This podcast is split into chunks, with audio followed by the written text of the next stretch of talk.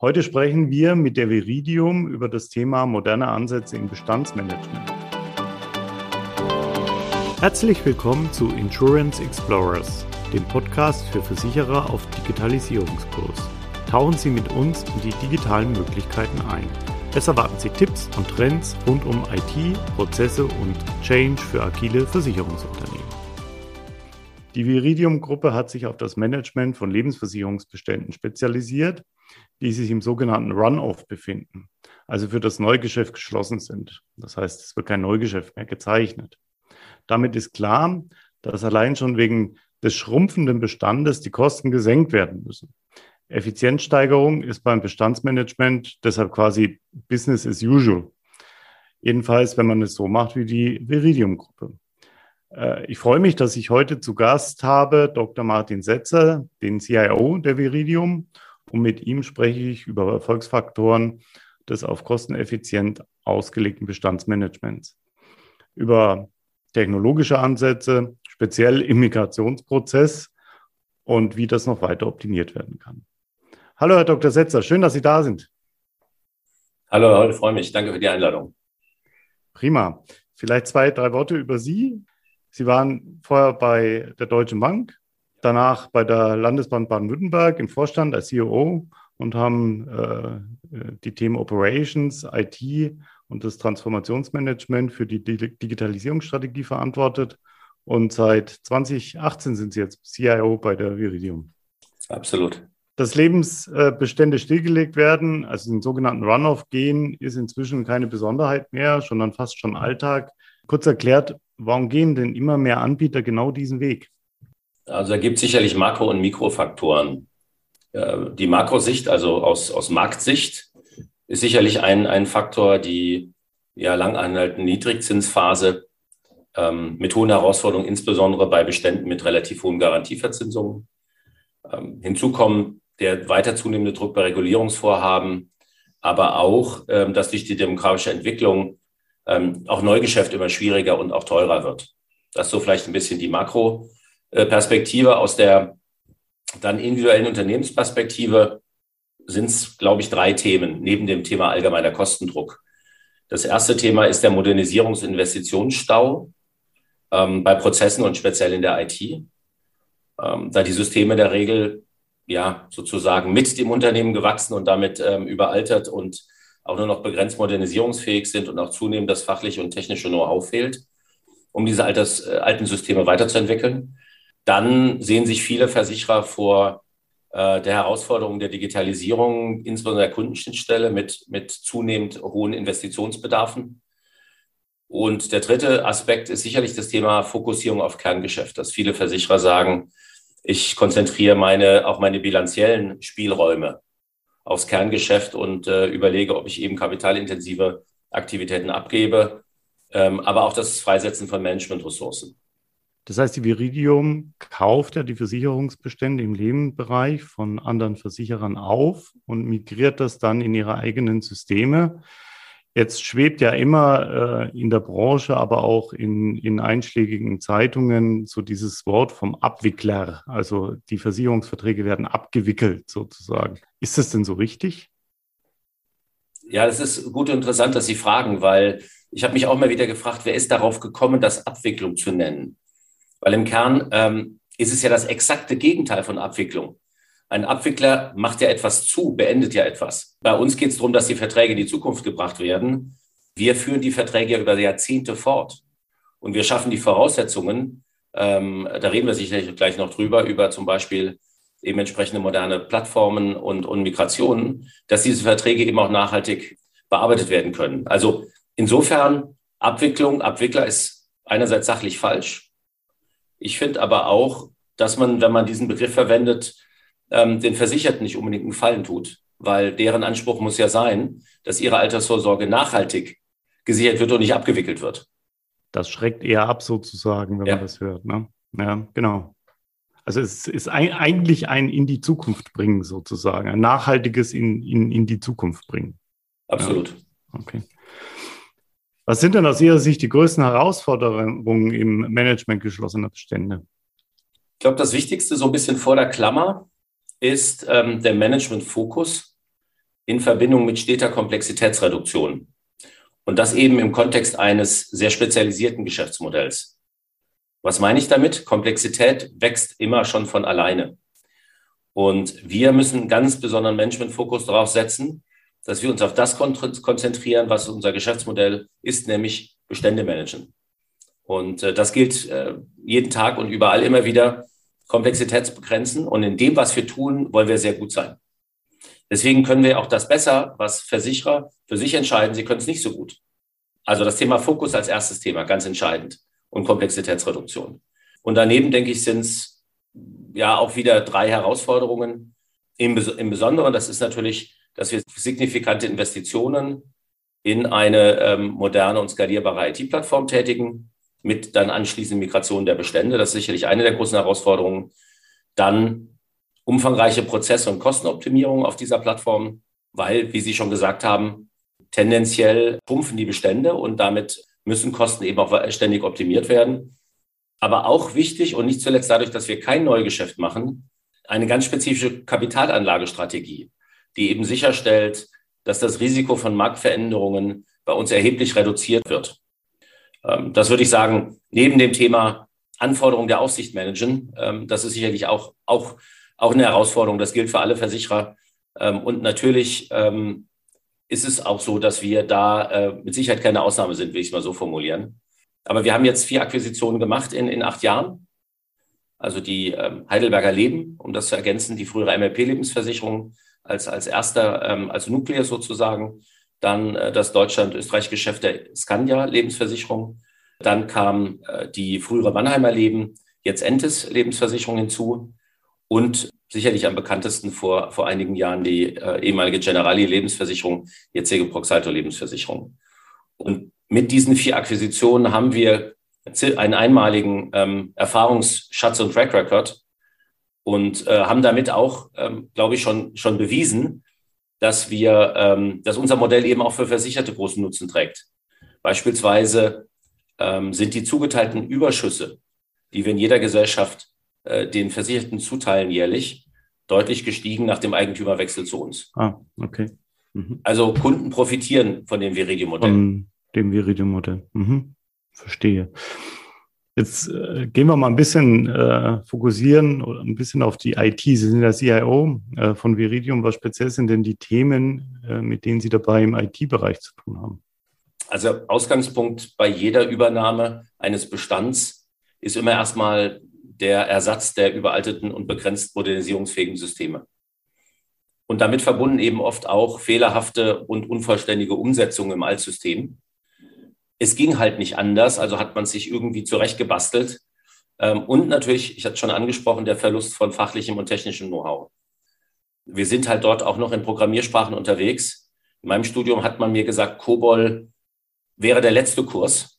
Aber wir haben dort noch ältere Programmiersprachen und die leben. So, und eben dann bei steigenden Fixkosten je Vertrag, das hat er gesagt, die mhm. Herausforderung dann eben äh, auf dieser Plattform eben diese Skaleneffekte zu heben, um die Kosten zu senken. Das ist, denke ich mal, die, die, die zentrale Aufgabe, die wir haben. Ich denke, das komplexeste Thema ist sicherlich die eigentliche Migration der Verträge ähm, aus IT-Sicht, äh, weil, ja, also ich stelle mir das so vor, das sind ja Lebensversicherungssysteme äh, oder Lebensversicherungen, besser gesagt, ähm, die sind ja im Zweifel 100 Jahre alt ja, mit zig Tarifgenerationen. Ähm, was entscheidet denn da über Erfolg oder Misserfolg? Also was äh, meines Erachtens immer noch signifikant unterschätzt wird, ist, dass eine Bestandsmigration kein reines IT-Projekt ist, sondern eben einen sehr hohen fachlichen Anteil hat und auch über einen relevanten äh, Zeitraum enorme fachliche Ressourcen bindet. Zum Beispiel im Aktuariat, in der Bilanzmathematik, im Kundenservice bis hin zu Datenschutz. Und deswegen ist es umso wichtiger, und das ist sicherlich die ganz zentrale Voraussetzung ähm, für, für, für einen Erfolg, ein hochprofessionelles Pro Prozess- und Pro äh, Programmmanagement.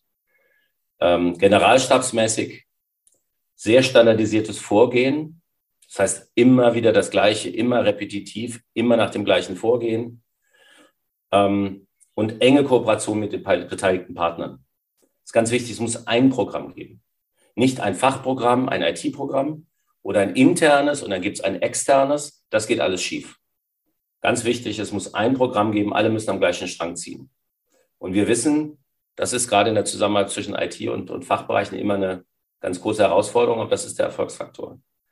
Daneben gilt es aber auch in der Bestandsmigration selbst, sich auf die wichtigen und die kritischen Themen zu fokussieren. Sie hatten ein wichtiges angesprochen, Produkt, das Produkt- und Tarifmapping. Das ist sozusagen, wenn Sie wollen, die Königsdisziplin in der Königsdisziplin, weil sie eine enorme Vielfalt haben an Tarifen, aber auch Tarifvarianten. Und wenn das in den Versicherungsbedingungen niedergeschrieben ist, dann können Sie das nicht irgendwie ungefähr machen. Sie müssen es genau abbilden. Ja, damit müssen Sie es verstehen. Ja, auch die Anbindung der Vertriebspartner ist etwas, worauf man fokussieren muss. Ähm, die Vertriebspartner, die ja sehr oft den Kundenkontakt eben auch sehr eng halten, auch mit komplexen Provisionsregeln, ähm, sind natürlich auch sehr wach, wenn es darum geht, wie äh, sie angebunden werden. Und schließlich vielleicht der dritte fachlich ähm, kritische Aspekt oder wichtige Aspekt ist die Dokumenten- und Archivmigration. Weil sie kreieren wiederum jede Menge an Dokumente, die eben auch ganz genau stimmen müssen äh, und deswegen eben auch richtig migriert werden müssen. Also Fokus auf das Wichtige. So, und natürlich abschließend für eine erfolgreiche Migration braucht es eine geeignete Zielplattform. In unserem Fall, neben dem Thema, dass es modern und skalierbar ist, auch mandantenübergreifend. Wir haben eine Plattform einheitlich für alle Mandanten. Mhm. Mhm. Jetzt haben Sie ja äh, einleitend erwähnt, Sie haben mittlerweile vier Versicherer migriert. Das ist in acht Jahren ein enormer Erfahrungsschatz, der sich da angesammelt hat. Also Profi-Migration sozusagen. Läuft da schon alles glatt? Mal, mal Hand aufs Herz. Ist da alles reibungslos? Sie sagen generalstabsmäßig äh, immer wieder repetitiv. Funktioniert das schon so, wenn jetzt der nächste Versicherer käme? Äh, dass die, die Zyklen der Migration auch mittlerweile kürzer, schneller und effizienter werden? Ist das so? Also, ähm, um den letzten Punkt direkt aufzugreifen, ja, wir sehen eine klare Erfahrungskurve bei jeder Migration, mhm. dass die Migrationen ähm, effizienter werden, auch kürzer werden, immer natürlich nur soweit ein Portfolio vergleichbar ist. Ähm, wenn Sie ein Portfolio haben mit verschiedenen Quellsystemen, ist das anders zu sehen als ein Portfolio, was aus einem Quellsystem kommt. Aber grundsätzlich, und um ganz ehrlich zu sein, wie in jedem Großprojekt stößt man auch hier bei der Migration äh, immer wieder auf Unwägbarkeiten. Manche Herausforderungen sehen wir auch trotz aller Due Diligence-Expertise erst nach der Due Diligence oder manchmal erst im Feinkonzept. Bei so einem komplexen Vorgehen läuft nie irgendetwas von selbst. Also das ist immer harte Arbeit. Deswegen generalstabsmäßiges Programmmanagement, weil alles gemanagt werden muss. Ohne Management läuft da gar nichts was noch hinzukommt bei uns, wir migrieren ja auch nicht nur den Bestand, sondern wir migrieren die gesamte Plattform. Das heißt, wir müssen ja auch die Finanzdaten, die zu den Verträgen gehören, auch historisch migrieren. Wir migrieren alle Geschäftspartner, die an einem Vertrag hängen, seit vielen, vielen Jahren. Oder Archivdaten, die wir natürlich auch migrieren. Entscheidend ist aber nicht, dass es nicht zu Problemen kommt, zu Komplikationen oder zu Überraschungen, sondern entscheidend ist, wie im Programm mit Fehlern mit Rückschlägen, mit Problemen umgegangen wird. Das entscheidet über Erfolg oder Misserfolg. Äh, das heißt, wird schnell, zielgerichtet und vor allem unter Prüfung natürlich von Risiken und Abwägungen entscheidungsorientiert gehandelt. Ein ganz entscheidender Faktor. Viele, es dauert oft zu lange, bis die Entscheidung getroffen wird. Und ähm, dann sozusagen perpetuieren sich die Fehler oder die, oder die Konsequenzen sind größer. Und auch wenn jeder Bestand eine neue Herausforderung für uns ist. Natürlich haben wir, wie Sie es eingangs gesagt haben, mit den vielen Migrationen der zahlreichen Bestände jetzt auch eine ziemlich einmalige Erfahrungskurve, um eben auf Probleme zu reagieren. Wir werden selten überrascht heute noch. Hm. Projekte machen Menschen. Ja, das ist äh, das A und O. Und wenn die Menschen das, äh, ich sag mal, mit dem richtigen Kontext und auch mit der richtigen Motivation machen, dann äh, ist das erfolgsversprechend. Das ähm, ist in der Software und in der IT, äh, war das schon immer so und ist schon immer so gewesen. Das sind auch teilweise die Softwaren und die Plattformen egal. Die Menschen sind die, die wichtig sind an der Stelle. Jetzt könnte ich mir ja vorstellen, dass Sie natürlich auch neue Technologien äh, dort verwenden. Ähm, welche haben Sie denn da äh, schon, schon ausprobiert oder sogar schon erfolgreich im Einsatz? Stichwort auch KI vielleicht. Äh, gibt es da Ansätze, die Sie schon erfolgreich durchführen? Also wir äh, vielleicht einen Schritt nochmal zurück. Ähm, wir setzen auf einer, wir setzen zunächst auf einer ähm, modernen und State-of-the-Art-Plattform auf, die im Wesentlichen aus Komponenten der MSG-Gruppe und der SAP besteht. Wir haben uns ganz bewusst für Standardsoftware entschieden. Ähm, wir sind auch nicht die besseren Entwickler. Ähm, das können andere besser. Wir wollen moderne und zukunftsfähige Komponenten bestmöglich integrieren und orchestrieren. An bestimmten Stellen entwickeln wir auch selber natürlich. Aber das ist nicht der Kern unseres, unserer IT-Kompetenz. Die besteht darin, dass wir die Komponenten so weiterentwickeln, so zusammenfügen, damit sie das Ergebnis bringen und nicht die besseren Entwickler sind. Und auf dieser Plattform arbeiten wir dann mit neuen, aber immer auch erprobten Technologien. Wir sind per se kein First Mover. Zum Beispiel, wir arbeiten intensiv mit Robotics in der, äh, zum Beispiel der, der Verarbeitung von Kundenprozessen. Oder wir ähm, haben ein sehr leistungsfähiges HANA-basiertes, da waren wir mit die ersten, Data Warehouse für die dispositive Steuerung. Wenn, bezüglich KI, weil Sie KI angesprochen hatten, ähm, gerade auch in, in Migrationsverfahren da sehen wir schon erhebliche ähm, Optimierungspotenziale, Effizienzpotenziale, insbesondere in ausgewählten Bereichen. Also wir sind jetzt so weit, dass wir bei Viridium einsatzfähige Lösungen haben zur Anwendung von KI-Lösungen im Migrationsprozess, also beispielsweise bei der Quelldatenanalyse. Ein Migrationsprozess beginnt ja immer darin, dass Sie erstmal die Quelldaten analysieren, nach Anomalien schauen. Zweitens die Datentransformation. Das heißt, wie verbinden Sie die Daten der Quelle mit den Daten des Ziels? Und das gleiche Datum kann völlig unterschiedlich kodiert sein. Ähm, und hier kann man mit KI-Lösungen die Datentransformation erheblich beschleunigen. Aber eben auch dann bei der Analyse und Verarbeitung von Geschäftsbedingungen, äh, Geschäftsplänen, die Sie ansonsten die Aktuare mühselig auslesen müssen. Da lesen Sie dann mal viele, viele hundert und tausende Seiten. Auch an der Stelle kann man ähm, KI gesteuert erheblich beschleunigen und die Arbeit der Aktuare unterstützen, indem die diese Geschäftspläne auslesen. Aber auch da, Zauberei gibt es auch da nicht, sondern das ist schon auch ähm, wieder ein gutes Stück Arbeit und sukzessive sozusagen sich die Potenziale erschließen, die Tools auf die eigene Plattform trainieren.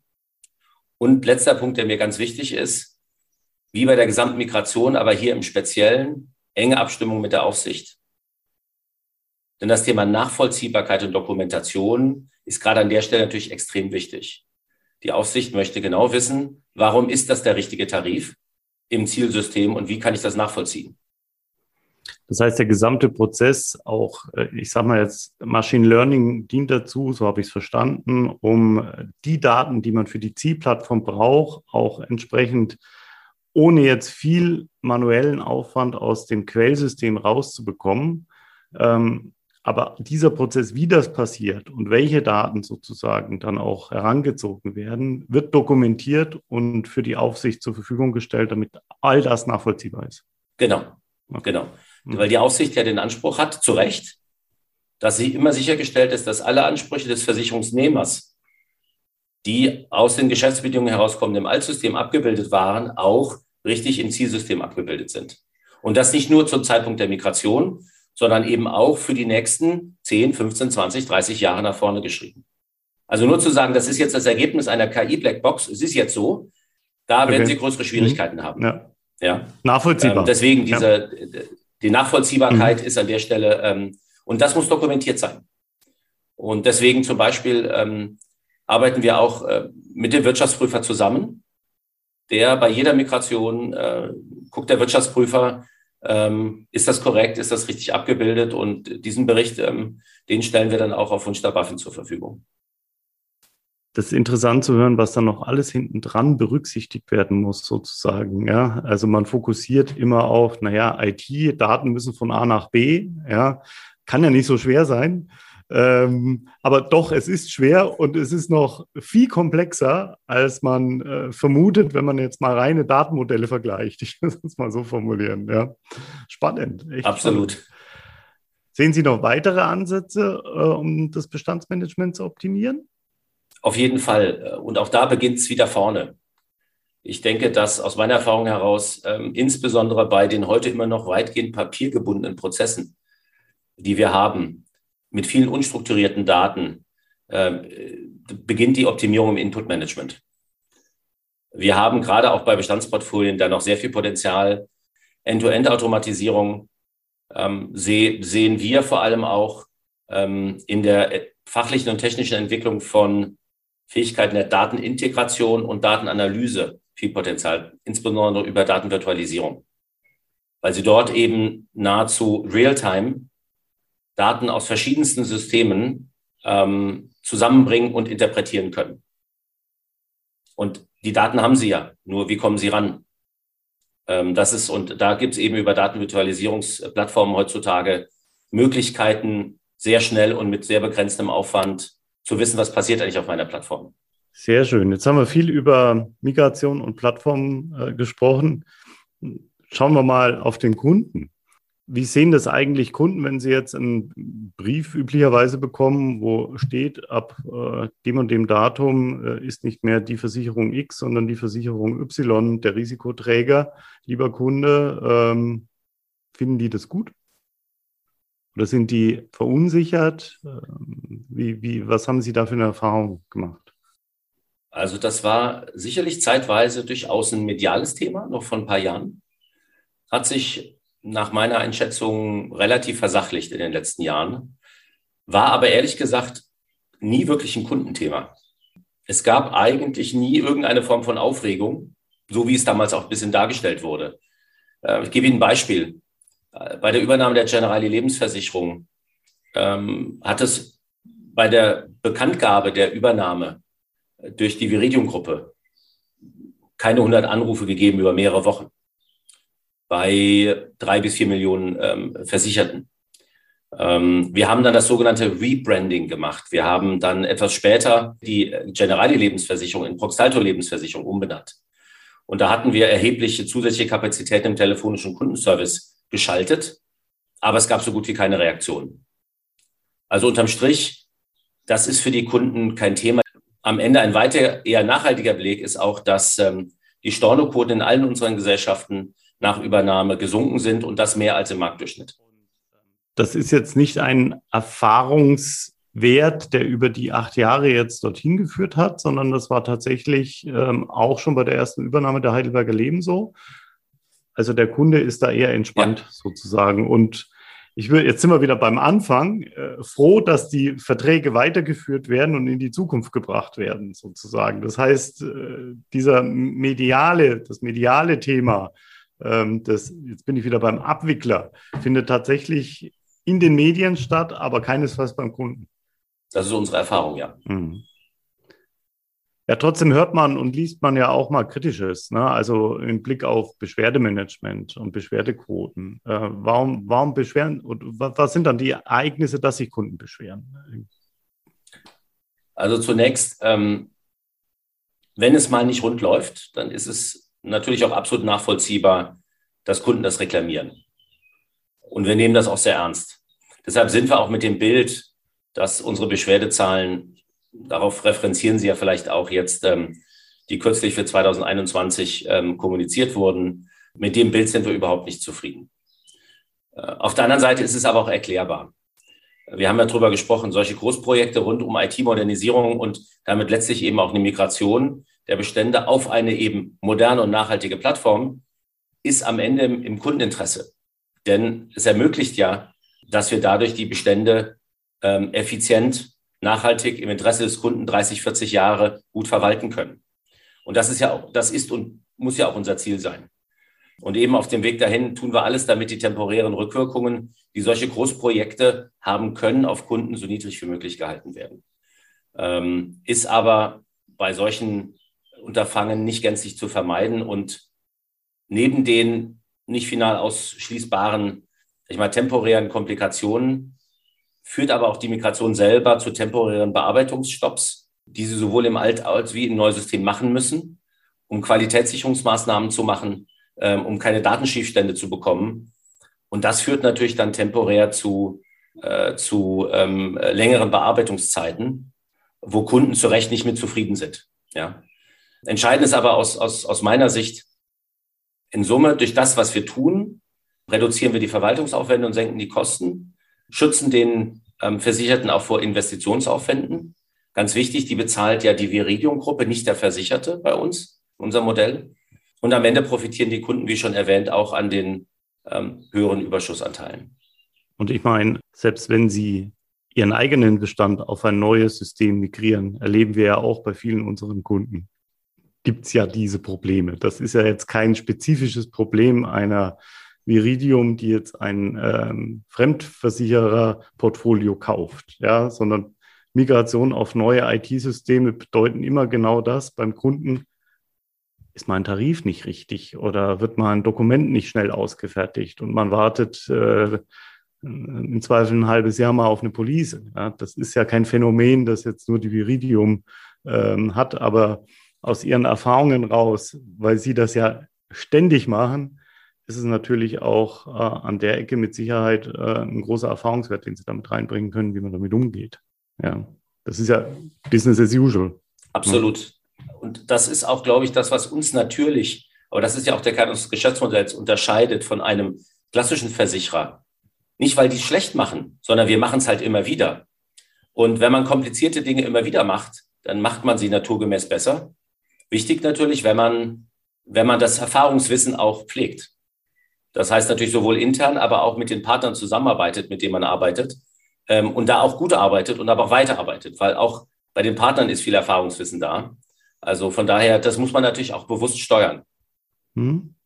Ja, zum Abschluss, was sind denn aus Ihrer Sicht die Erfolgsgeheimnisse des effizienten Bestandsmanagements? Wenn Sie das mal ein paar Punkte zusammenfassen könnten äh, für unsere Zuhörer, wäre super. Ich habe jetzt, überlege jetzt gerade, ob es Geheimnisse sind, weiß ich nicht. Und wenn es welche wären, würde ich sie vielleicht nicht verraten. Aber ich sage Erfolgsfaktoren. Mal, Erfolgsfaktor der Erfolgsvoraussetzungen. Ne? Wir fangen wieder vorne im Prozess an. Das beginnt natürlich bei uns mit M&A, also Merger and Acquisitions Fähigkeiten und Kapazitäten. Weil da beginnt der Prozess der Übernahme ja schon. Viel Erfahrung in, in der Due Diligence, weil auch da wieder, ähm, was man vorne sieht, muss man nicht hinten reparieren. Qualität beginnt immer vorne. Und natürlich dann die Kompetenz zur Integration. Weil auch das wissen wir, ähm, das ist auch nicht versicherungsspezifisch. Integrationen werden auch oft unterschätzt. Sie müssen dann auch erst so durchgeführt werden, dass das neue Unternehmen eben auch ankommt. Also das ist sozusagen der Teil vorne.